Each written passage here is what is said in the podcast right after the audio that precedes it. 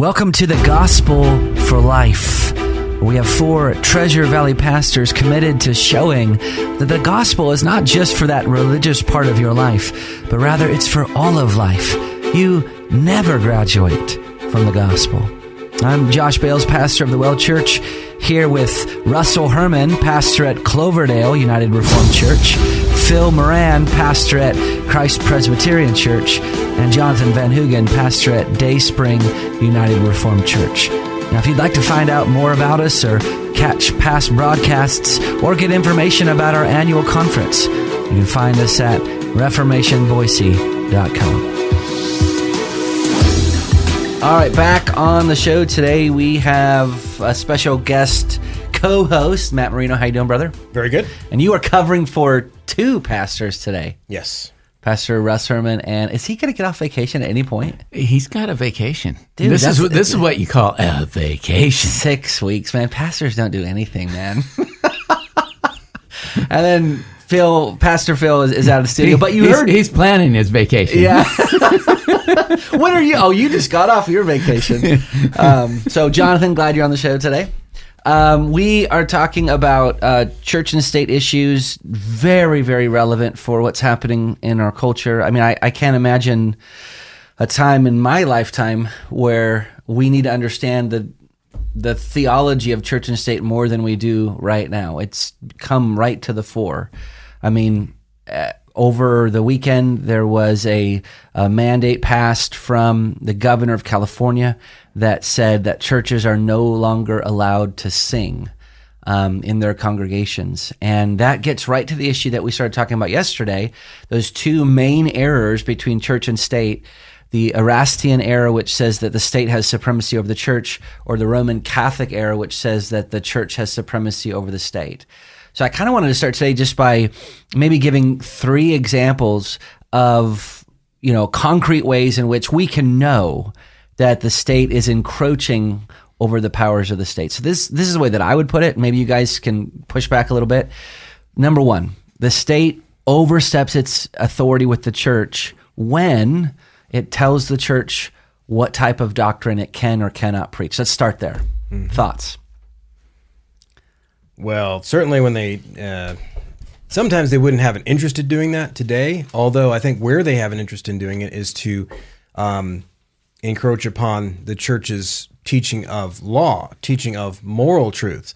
Obvious, an obvious example is in human sexuality, and um, there was just a, oh, I wish I thought of it, but something about uh, hate speech, which is not new news; it's old news. But there was some tightening of that restriction on social media or something, and I can't remember what it is now. Ah, I'm on the spot. But anyway, that's an obvious example of somewhere where they would try to um, stop the church from teaching it. Uh, and that's you know that's that's already happening around the world. I mean, it's happening certainly in Canada. It's it's going to happen here where they're going to say.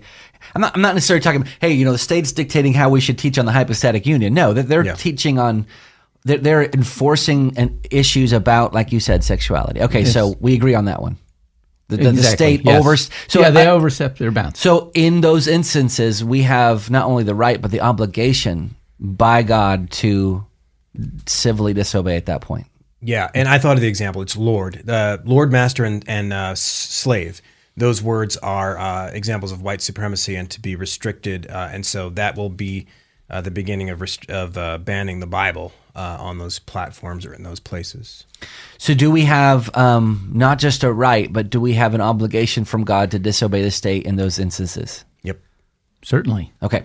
Yeah, the, you know, um, you had, you know, Peter and John who were told not to uh, preach. They were, they were, they were upsetting Jerusalem. They were turning it over and talking about Christ being risen, and and they were called and told not to preach at all in the name of Jesus. But Peter and John answered them, "Whether it's right in the sight of God to listen to you rather than to God, you must judge." For we cannot but speak of what we have seen and heard, and uh, so even under further threat, they said, "No, we're going to be we're going to be sharing about the Lord Jesus Christ. Essentially, we're going to be sharing Christian truth."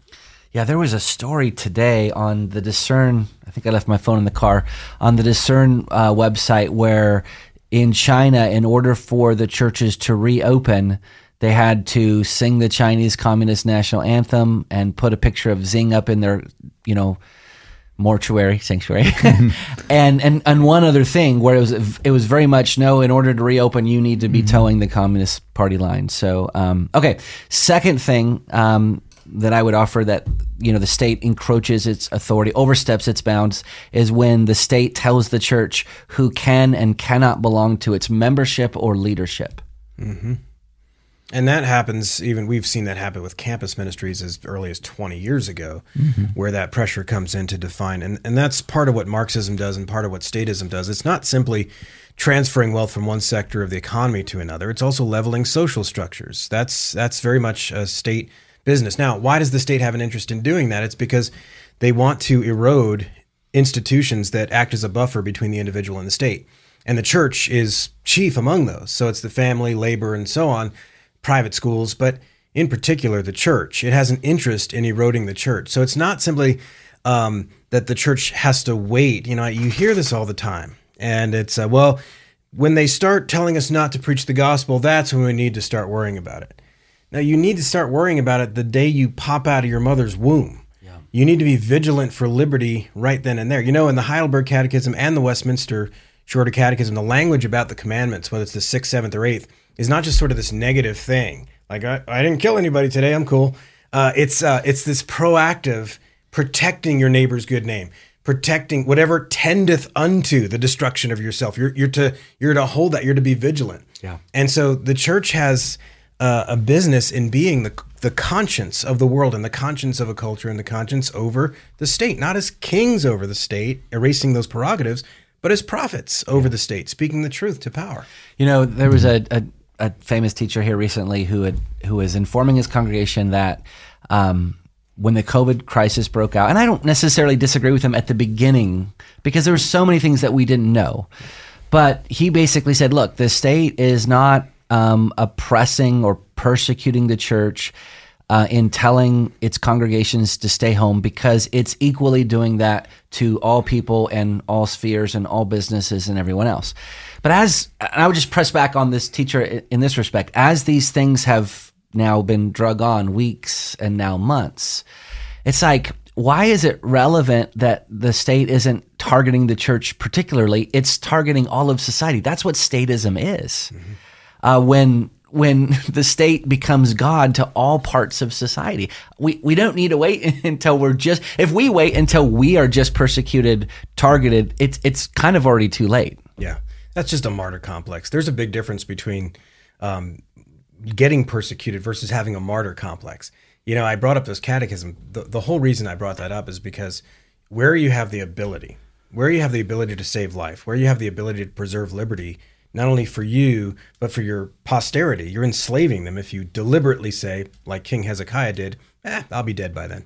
Uh, when the Babylonian spies were in there, you know, when you do that, you're you're violating the commandments when you do that. And so this perennial vigilance toward uh, preserving life, liberty, and property is the positive way to obey the second table of the law. So we don't wait until we're led away by the Pied Piper into the wilderness and we wait and see for the dead bodies to be uh, chopped up and dismembered. No, no, that you you do it proactively. I think people have this idea in their mind that to do that is to be a cynical person or a you know whatever else. No, it's just it's just a biblical realism about sin and statism. Yeah, there there is there. You know, we could have a new beatitude. Blessed are the cynical, because they're because because you know we have to recognize that uh, sin invades every area of our uh, of life. You know, whether it's political spheres or or you know any any you know you know the the axiom. Um, Absolute authority uh, corrupts absolutely. There's a sense in which we're all sinful, you know, and that, and that and it's true of every institution, whether it's marriage or not. You you know, only sinners say I do. Um, so so there is a certain uh, blessedness to being cynical about uh, what's going on. To recognize to recognize that there is a depravity that pushes things down. And the only, only buoyancy in this is the Christian faith. That's right. So we're talking about the the three ways, and there there may be more. These are just the three ways that I that I can see. Three ways that the, the state oversteps its authority with the church, and these three ways is where we can clearly know that we should practice, you know, kind of a humble civil disobedience. Number one, when the church or when the state over tells the church what doctrine to teach. Number two, when the state uh, tells the, the church who is included and not included in its membership and leadership. And then here's number three, when the state unduly hinders the gathering of the saints for word and sacrament. Let's let's talk about that because that's really relevant for this COVID thing. Doug Wilson, who I, I like Doug Wilson on some things and other things I don't like Doug Wilson on, but he gave this really good analogy about an active shooter that's in your neighborhood, um, and you're, you're you're gathering for word and sacrament on Sunday morning, and the cops knock on the door and they say, "Hey, there's an active shooter. Everybody needs to, uh, you know, leave and, and exit immediately." What should the elders do? Well, he says, "Well, look, there's an active shooter. You should immediately get up and leave the building." Um, that is right type of, uh, according to Wilson, he says that's a, a, right type of obedience towards the state. He says, but what if six for six weeks in a row they keep on meeting you at the door and they say, hey, there's still an active shooter, but there's no evidence of it. Nobody's died. There's no bullet casings. It's very clear that the cops are lying. At that point, there's a hey, wait a minute, where we should say no, we're we're meeting. Mm-hmm. I think the analogy is pretty clear. Oh, it's a great and it's a great analogy, and it's accurate and we've seen that over and over again. And we haven't seen it you know six weeks ago eight weeks ago ten weeks ago people could say oh that's just those crackpot doctors whatever in california or that's just that video whatever else.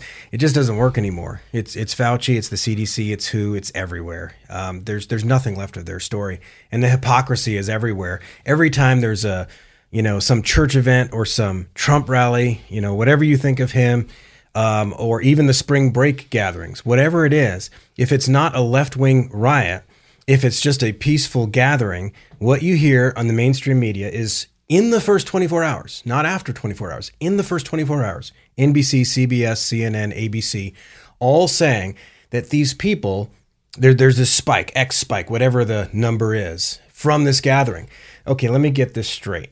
Within 24 hours, people predominantly from out of state who were the most suspicious of this virus to begin with and least likely to check in, checked in out of state, contracted it within 24 hours. We don't, be- now, to quote Ron Burgundy, I don't believe you. I, we, you we, you're not credible anymore. It's as right. simple as that. Right. Yeah.